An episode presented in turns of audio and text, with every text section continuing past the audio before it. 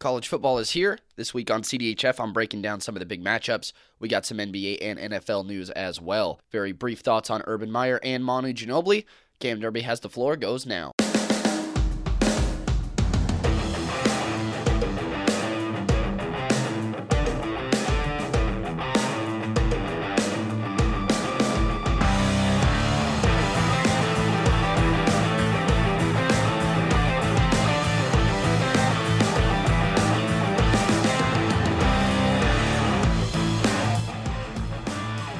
Cam Derby has been watching and listening to sports his entire life. Now, it's time for Cam to say what he thinks. For the next 45 minutes, Cam Derby is coming to you live, well, technically pre recorded and edited from his bedroom studio in Eugene, Oregon. Cam Derby now has the floor. Cam, take it away.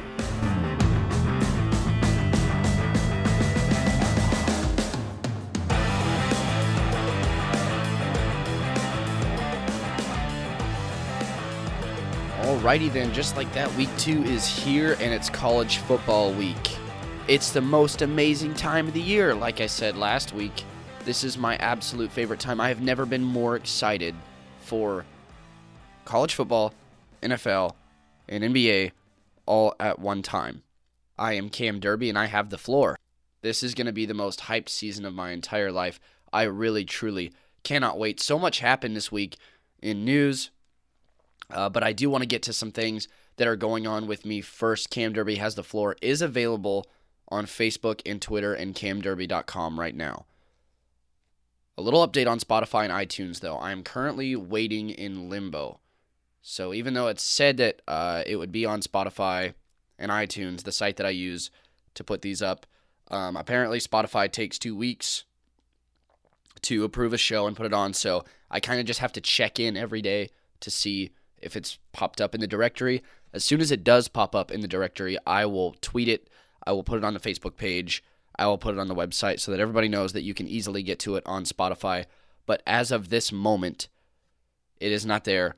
I am recording this on a Tuesday, so maybe by the time this episode goes up, it will be back up, but I will keep you updated on what's going on with that. You can follow me on Twitter at CamDerbySC, C A M D E R B Y S C. The Facebook page is called Cam Derby Has the Floor, pretty easy, and camderby.com. You can see everything that's going on with me, all the coverages of Oregon games that I do, all the stuff I'm doing at my internship. Um, big news with the show. Our first guest in Cam Derby Has the Floor history will be here. Raymond Hill, MMA fighter, making his pro debut at Prime Fighting 11 in Ridgefield, Washington on October 6th. I will be interviewing him on the show here on October 3rd.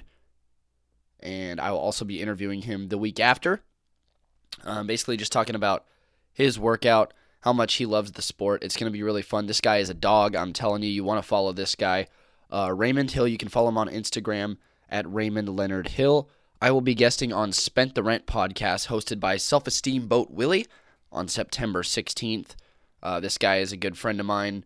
Uh, he cut my hair several times. He, uh, I know him uh, through the barbershop that he uh, works at. Lot, lots of cool barber talk, and that's kind of what his show is is kind of like. Is that that barber room kind of feel? Spent the Rent podcast. He interviews uh, people that are in their profession for the passion and not for the money. It's a really great show. You should check it out.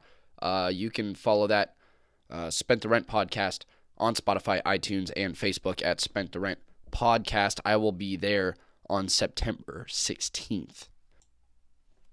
I did catch up on Hard Knocks this week, uh, last night to be exact. I watched episodes two and three. I know that uh, I'm a little bit late for episode four, but I am up to episode three now. And I got to tell you, there's some things that I like that the, the Cleveland Browns are doing. There's some other things that I don't necessarily uh, love about their coaching staff. Antonio Callaway got in trouble.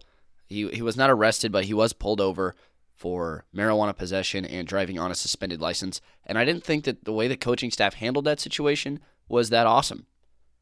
He gets pulled into a meeting and basically given a cushy little meeting where Hue Jackson says, you know what, I always give people mulligans or whatever, and you got to tell me the truth and it can't happen again. But then when Callaway gives the apology, in the in the meeting room with all of the players.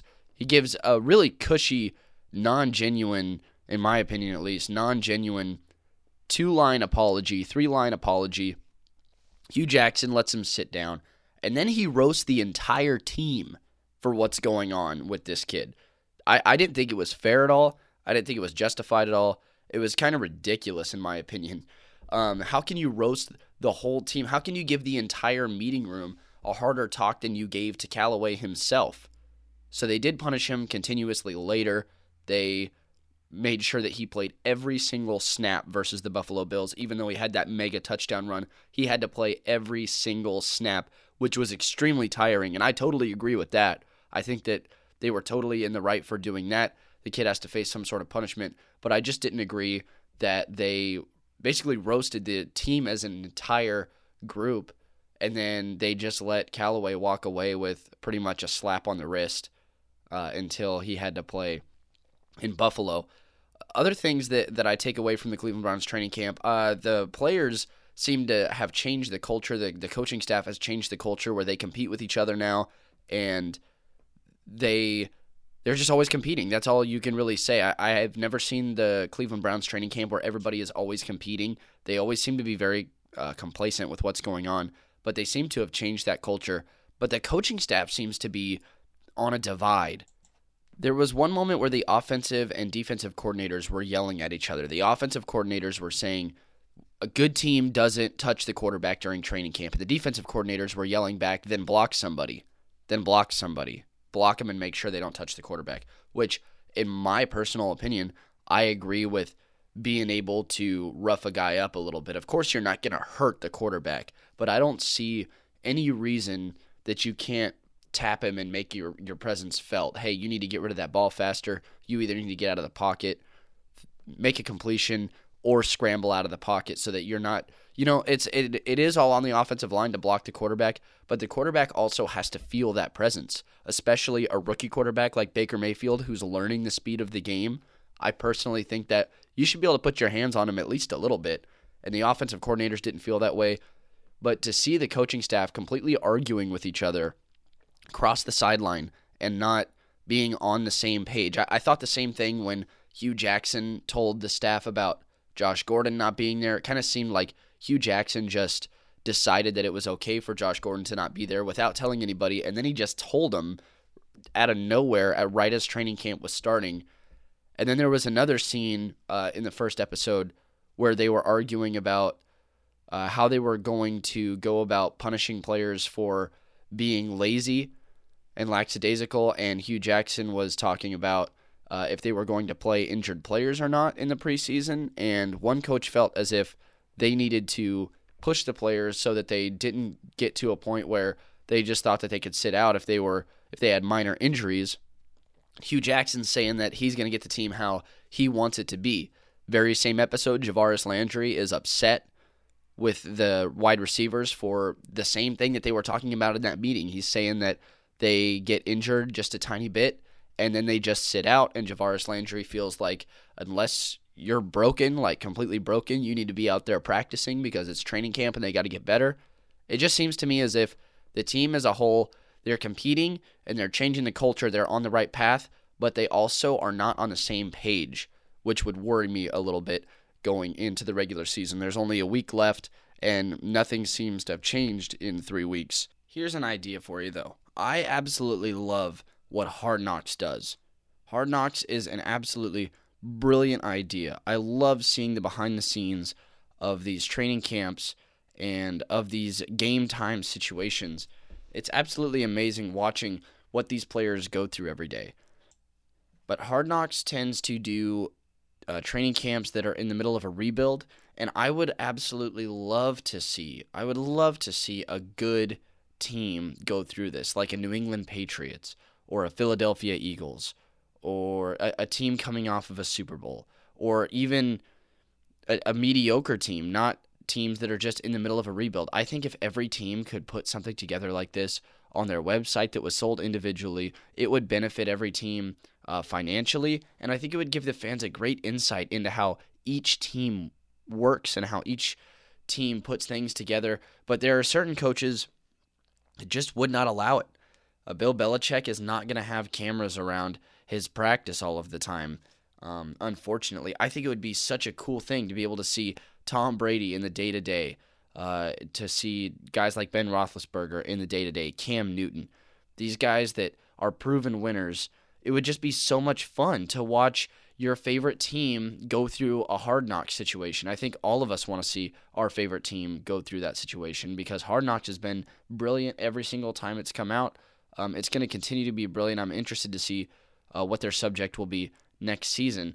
But come on, give us some good teams here. Give us some teams that compete every day, that their culture is to win Super Bowls, teams that have that Super Bowl mentality all of the time. Though those are the teams that I want to see on Hard Knocks. I think it would be absolutely fantastic. But now on to college football. College football is here this week, and there are some big matchups. Of course, I'm going to go into Duck Country pretty quick here and uh, touch up on some Oregon football for you, some things that I'm seeing, some things that I'm looking forward to. But uh, I got to tell you, I'm super excited for college football. College football is like one of those days where you wake up at 9 o'clock in the morning and you watch college football until 11 o'clock at night. It's the best thing ever. It's the best day ever. It falls on the perfect day of the week to watch football. So I can't wait. Um, let's get right into Duck Country, though. The, I'm expecting big things from the Oregon Ducks this year, uh, depending on if Justin Herbert is healthy. This is Duck Country. Oh boy, here we go. Oregon Bowling Green on Saturday at 5 o'clock. I will be in attendance and providing Facebook Lives on Cam Derby has the Floors Facebook page if you want to look into that. Justin Herbert, defense. Check those two off, and Oregon makes a run at the Pac 12. Jim Leavitt brought this defense up a couple steps last season. Can he do it again and make the defense elite? That is a big question that's something that I am really watching for these first three games and the first game against Stanford, or the first conference game, I should say, against Stanford. At the end of the day, the Oregon offense has always provided. That's how it's been the last 12 years. The Oregon offense will always provide you 30 points a game, 40 points a game. Can your defense hold up? Defense wins championships at the end of the day the defense at Oregon has, in my opinion, always been an issue. They get to points where they cannot stop the run and they cannot play against the bigger competition in the bowl games because their defense just can't stop anybody. It's happened against Ohio State, it's happened against Stanford, it's happened repeatedly. That is what it's going to take for Oregon to make that next step and become a national championship contender again they have to have an elite defense. Will the Jim Leavitt second year improvement happen? They made great strides last year, and the talent on that side of the ball is just incredible for this roster. But you have to look at that. The other question, in my opinion Justin Herbert. If Justin Herbert is healthy, this is a really good team. You look at the beginning of last season, this is a really good team. But if Justin Herbert isn't healthy, it's not a good team and losing Royce Freeman is going to create even more of a challenge. Somebody has to step up and be that leader. Ugo Amadi has mentioned being that leader already, but I think that Justin Herbert has to be that leader. Marcus Mariota was that leader. You have to be that leader. If the, the quarterback has to be a constant threat to run and to pass if the Oregon offense is to stay open and moving like the well oiled machine that it is. Justin Herbert has to take that next step to be that leader if he's going to be great in the NFL. I think that that's going to happen. I'm just saying those are the two things that you have to check off. How is this defense going to hold teams on third down? And what is Justin Herbert going to do? The the last thing that I that I'm looking for uh, in the first three games is going to be the second half disappointments from last season and transitioning those to great second half adjustments because last year Oregon experienced fall offs in the second half like no other. They were up by 40 points against Nebraska, non conference last year. They almost lost that game. They gave up 40 points in the second half. The play calling was questioned a lot last year. I am interested to see what's going to happen with Mario Cristobal as far as play calling, as far as second half adjustments go. Second half adjustments are so important, especially in those bowl games And I think that Oregon has the, the pure talent to make it to a good bowl game. It's just a matter of that strategical side. How are you going to call plays on the offensive side? Is this defense going to be able to stop teams on third down? The Oregon linebacker crew is incredible. They're deep. The secondary is deep. There is talent everywhere. I don't think that experiencing an injury on the defense is really going to do much. It's not going to be very scary because that, that defense is just deep as all get out. The recruiting has been absolutely incredible for Oregon in these past two years. So, those are the three things for me check off the defense, check off Justin Herbert. Second half adjustments have to be made better. That's what I'm looking for against Bowling Green. Obviously, Oregon goes in as like a 35 point favorite.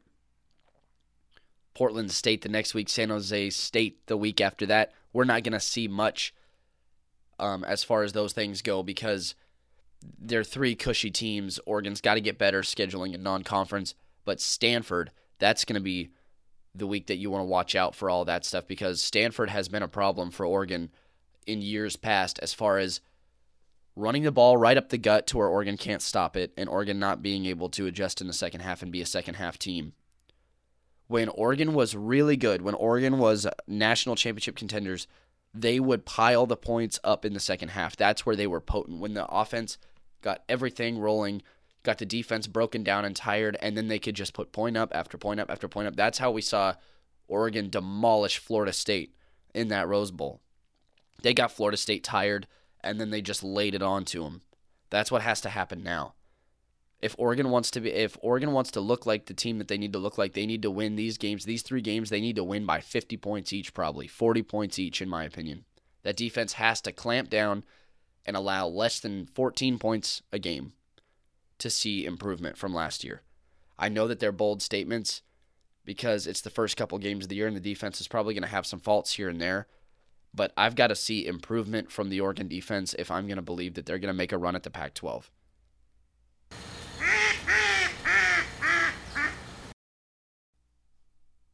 Now, this is where all just the other really fun stuff comes into play. It's college football. It's all day.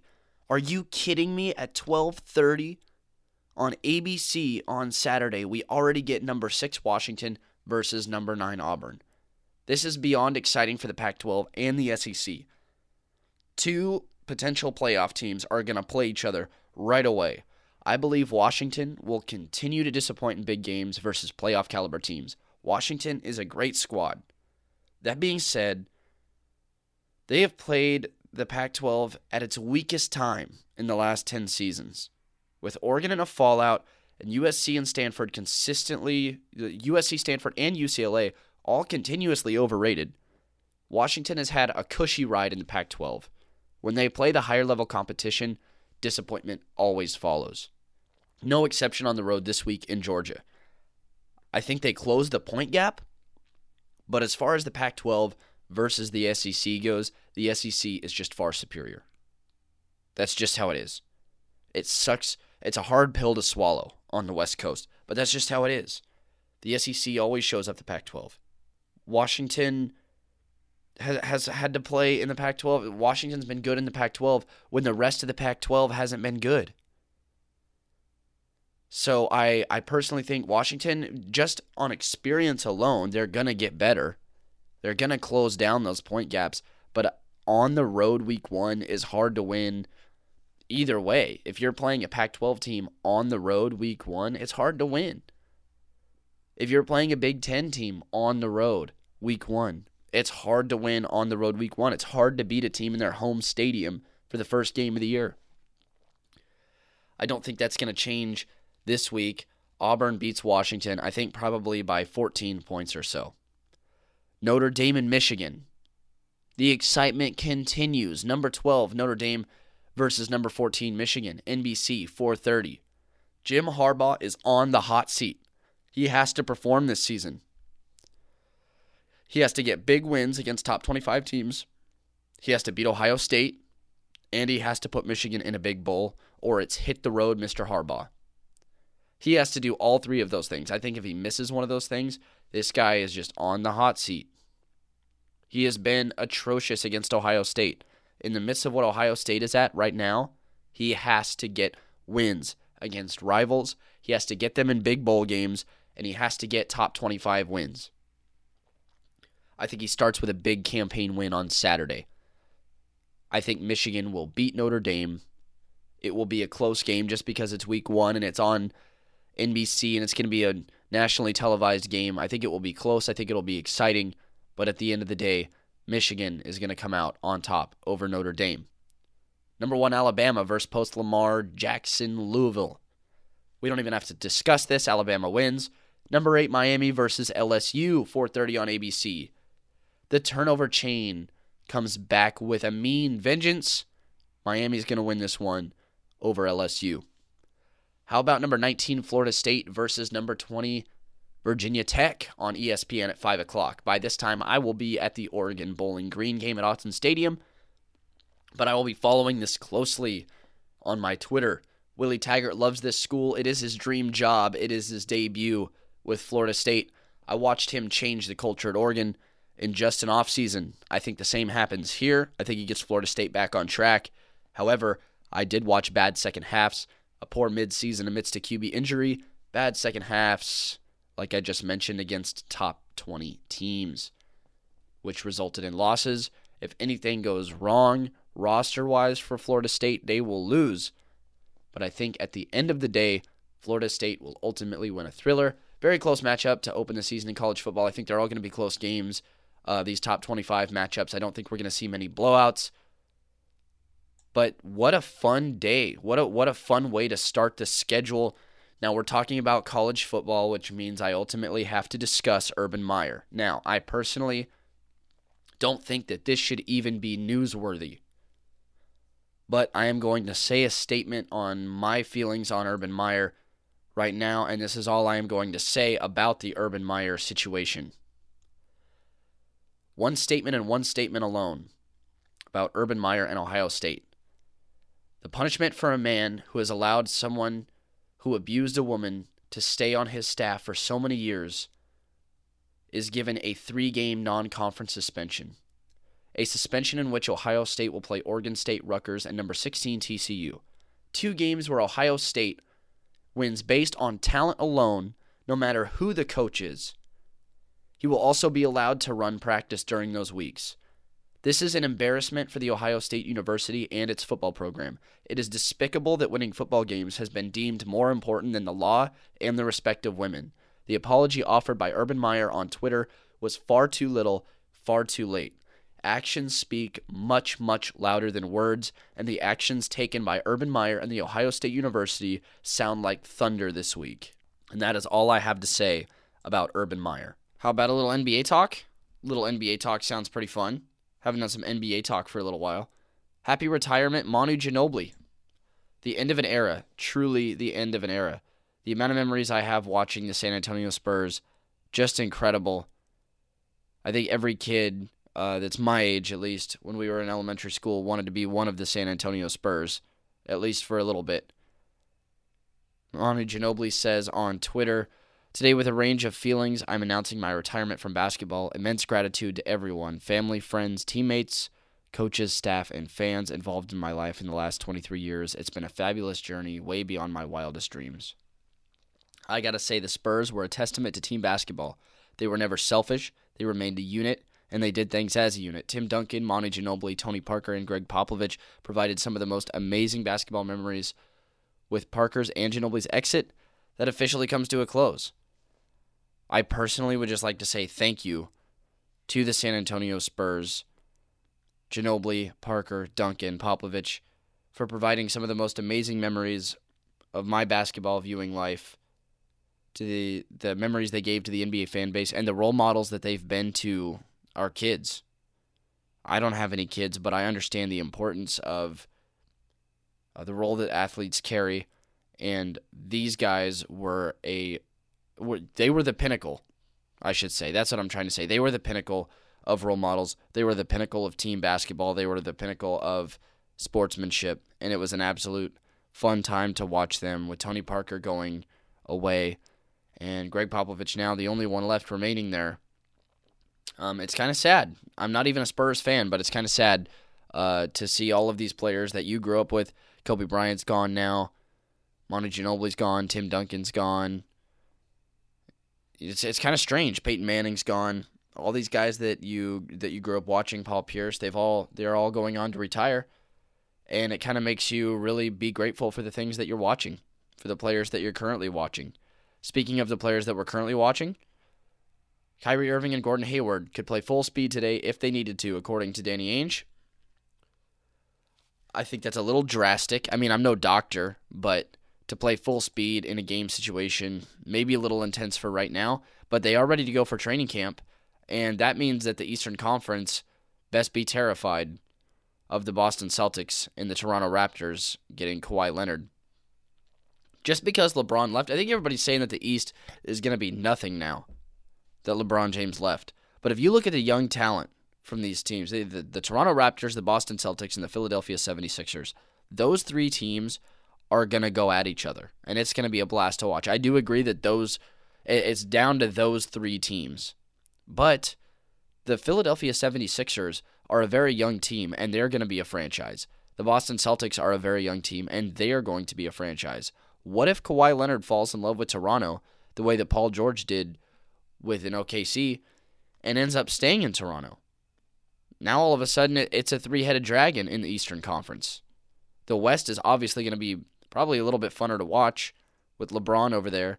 The Lakers will be good. Everybody chasing the Warriors. I believe that Oklahoma City's going to be good. But gosh, I don't think that the Eastern Conference is in such a horrible shape as everybody thinks that it is. The Milwaukee Bucks are going to be even better than they were last year. They're a very young team and they're going to be a franchise. So I mean, you could look at it as as a four team race for the number 1 seed next year and for the the NBA finals to challenge the most likely the Warriors or the Rockets. But gosh, man, LeBron James could take the Lakers all the way up into the into the Western Finals, knowing what LeBron James does with teams that um, aren't necessarily prepared to make runs to the playoffs.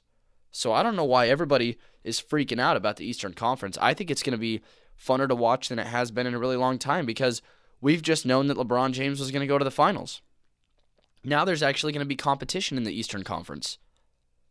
So why is everybody losing it? I don't understand it. Anyways, that's that that's my thoughts on on the NBA. I'm super excited for the NBA. I've mentioned it several times in this episode already. College football, the NFL, and the NBA all at the same time this year is just going to be so much fun. It's just going to be so much fun. I can't wait for October. Check out Dez Bryant. Dez Bryant may not sign until later in the year, he says on Twitter. But I'm just jumping around at this point. Dez Bryant visited the Cleveland Browns after being released by the Cowboys uh, this offseason. And he didn't sign a contract. And then there was some rumors floating around that he might think about New England. But now he says that he's probably not going to sign until later in the year. He says that he will play football, but it's most likely not going to be until the end of the year. Or later in the year, I should say. Come on, Dez Bryant. Now, here's all I'm going to say Dez Bryant had one of the worst seasons of his career last year, and then he was released, and now he's not going to sign with a team until he gets the exact kind of contract that he wants. Do you want to play football or not? That that's the question right now. In the NFL, you have to prove that you can continue to play at a high level. He doesn't he wants to sign a 1-year contract as I've heard. He wants to sign a 1-year deal so that he can restructure and get the big money later but that's clearly not working out at the moment, so we are going to not see any of Dez Bryant for a little while. I personally think this guy should bite the nail, bite the bullet a little bit, take a deal that he doesn't necessarily love right now, and prove to everybody that he's still the Dez Bryant that everybody wants him to be. That's what should happen. I thought the Cleveland Browns, they were a great location for him. Now, everybody would say, you never go to Cleveland, they destroy your career. But look at the targets that they have on that team. They have Josh Gordon and Jarvis Landry and Njoku. This guy could be sing. This guy could have single coverage all of the time. And if he doesn't have single coverage, somebody else has single coverage, and his offense moves smoothly. Cleveland could be a perfect spot for him, but he doesn't want to do that. He wants people to sign Dez Bryant as Dez Bryant was in years past, even though he's not performing like Dez Bryant was in years past. That's not how the NFL works. You're going to have to hold out for, for a while. What's good for Dez Bryant is that this quote unquote holdout is what I would call he's holding out from signing with teams until he gets the type of contract that he wants. He's not acquiring any fines. We see Earl Thomas and Khalil Mack just piling up the fines because they, they're unhappy with their contract and they're holding out from training camp and from practices. But I mean, gosh, Dez Bryant, you you have opportunities here. You have big opportunities, and if I had those kind of opportunities, I sure would be snatching them up. That's for sure. I feel like most NFL fans feel that way. If we had those kind of opportunities to sign just a one-year deal and reprove yourself, even though the contract may not be as great as it is for you, it puts you in a much better spot than most Americans are in. So, plus you continue to be able to use your platform to show how great of a person you are. How about the record breaking contract for Odell Beckham on the other side of contracts here? We just talked about Dez Bryant not having a contract. Another wide receiver in the league is breaking records. $95 million contract, 65 million of it is guaranteed. The New York Giants had to do this. They absolutely had to do this. It's so much money, but they had to do it. Unfortunately, it means that they don't get to pay other players very much. Um, because if Saquon Barkley works out the way that he is, the way that people think he's going to work out, he's going to be coming for the money later too. But the Giants, it, if, if they want to make this all the way right, they got to find themselves a solution at quarterback because Eli Manning is only going to last so long. I think Eli Manning is on the way down. Eli Manning is on the way out. You just signed a mega target, and now you're going to have to go after that quarterback spot and develop somebody so that Eli Manning, when Eli Manning leaves, you can just move that piece right in. But this is something that the New York Giants were trying to get done for a long time. It's something that they needed to get done. This guy is a high caliber player, obviously, with the money that he earned. And oh my goodness, show me the money. $95 million, $65 million guaranteed. Imagine finding out that you are guaranteed $65 million to play the game that you love the most in the world. This is a win win for Odell Beckham Jr. and the New York Giants. Great job to both sides for getting that done. Seattle Seahawks wide receiver Doug Baldwin says that he hasn't felt 100% since he was born. Seattle Seahawks receiver talking about a knee injury that he sustained in July, saying that he is going to be probably dealing with it for the entirety of the season. Now that is a is a pretty good ding for the Seattle Seahawks, uh, the offense which is expected to struggle uh, this season. I'm probably about 80 to 85 percent right now, and the truth of the matter is, it won't be 100 percent. It's just something I've got to deal with for the rest of the season. That's what Doug Baldwin said in a presser, the first presser since he has uh, hurt the knee, and that's Russell Wilson's main target. So the Seattle Seahawks really got to consider what they're going to do at wide receiver. They have a lot of young guys that look to emerge. I've been watching the preseason. They did sign Brandon Marshall. Preseason games, they struggle holding on to the ball a little bit. Uh, some of them make some, have made some big catches, and that's what Russell Wilson's kind of been about his whole career. Scramble a little bit, get out of the pocket, and toss one deep. That's what they used to do with Jermaine Kearse. They got to find a way. To, they're still finding a way to replace Jermaine Kearse from when they traded him. I thought that was a bad trade. I thought it was a bad deal. The Seahawks have struggled at tight end. They've just struggled at receiver for a good little while. Um, they, they seem like they always are going to have one guy that's a threat, whether it's Paul Richardson or Tyler Lockett. Really fast guys, but it never seems to work out. And now their, their main target, their Pro Bowl target, looks as if he's not going to be around. So now Brandon Marshall moves to that number one spot. It, it will be cool to see Brandon Marshall working with Russell Wilson, I think. Uh, Brandon Marshall had Jay Cutler most of his career. He's a six time Pro Bowler. He's a big time receiver, and I think that it's been kind of an, an underrated move for the Seahawks. Uh, and now that Doug Baldwin's gone down, they, they, they look even better by signing Brandon Marshall there. Jerry Jones said that he would write an embarrassing check to win a Super Bowl. uh, Jerry Jones has won three Super Bowls, but he hasn't won one since 1996. Quote unquote here. It would be embarrassing. It would be shocking if you knew the size of the check I would write if it would guarantee me a Super Bowl. It would be obscene. There is nothing I would do financially not to get a Super Bowl. This is such a Jerry Jones thing to say. It is so entertaining to watch Jerry Jones run the Dallas Cowboys. I this is exactly why we don't have this is exactly why we have a salary cap. This is exactly why we have a salary cap because we have owners that would pay anything to win the Super Bowl. They would give up all of their riches for a Super Bowl. I just thought it was a little bit funny. I thought it was worth mentioning. There's not much that you can really say about this story other than Jerry Jones is the only owner that we consistently see on Sports Center or or whatever show it is saying stuff like this. I think it's entertaining. The Dallas Cowboys have been a joke for a little while now, and this just adds fuel to the fire a little bit. I wanted to speak up a little bit on the helmet rule and how the NFL referees got together and decided that they will not use uh, video replay in order to review some of these helmet to helmet calls, and I think that is an absolute joke. Are you kidding me? The amount of calls that are going to happen this year on the helmet to helmet rule, it's absolutely ridiculous. All of the people making these decisions are the people that haven't played football before.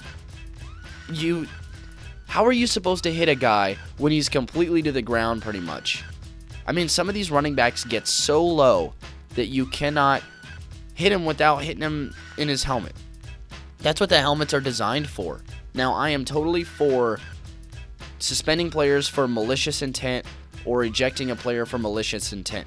But if that's going to be the rule, if, if we're going to have helmet to helmet rules, it needs to be reviewed by video replay. If we're going to decide if a guy intentionally did something or not, it, it's just absolutely ridiculous. You're asking these referees to make these calls in real time.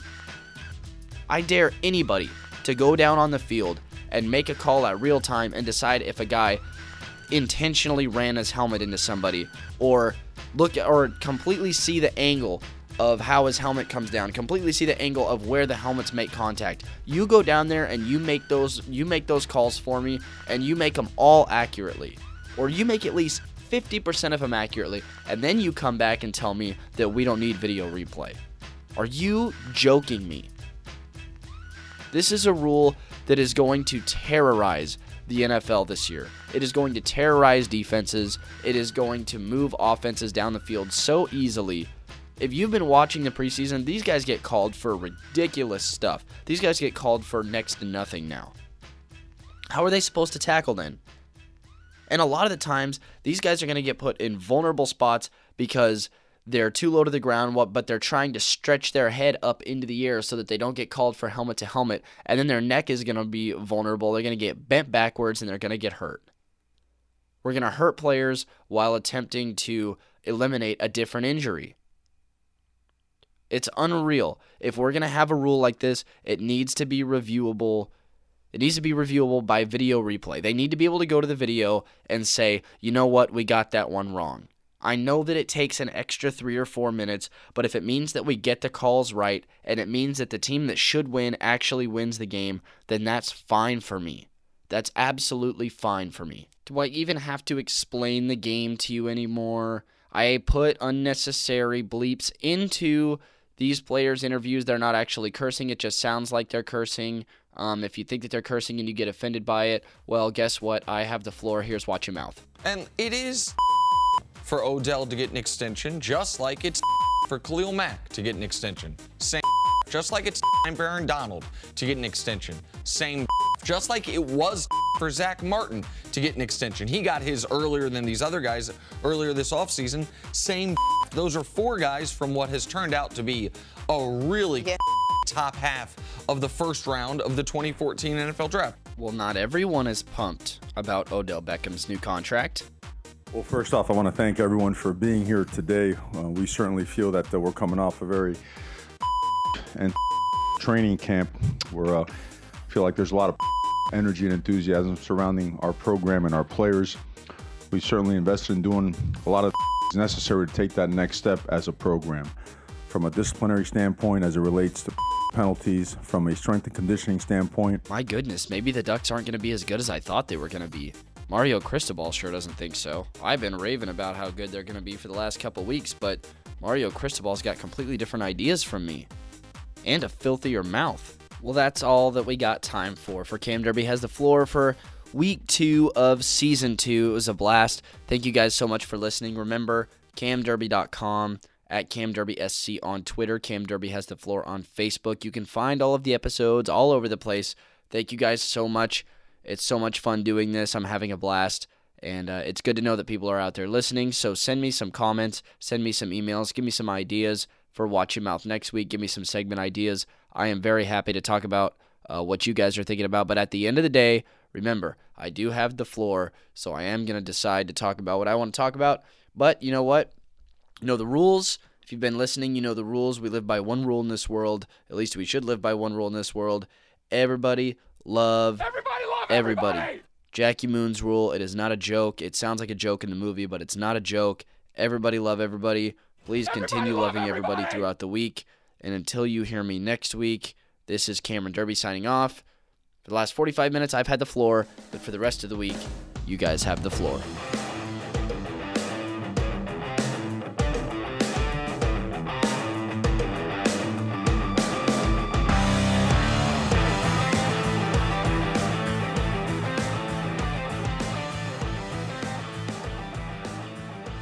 Thank you for listening to Cam Derby Has the Floor Season 2. You can catch all of the episodes on Spotify as well as at camderby.com.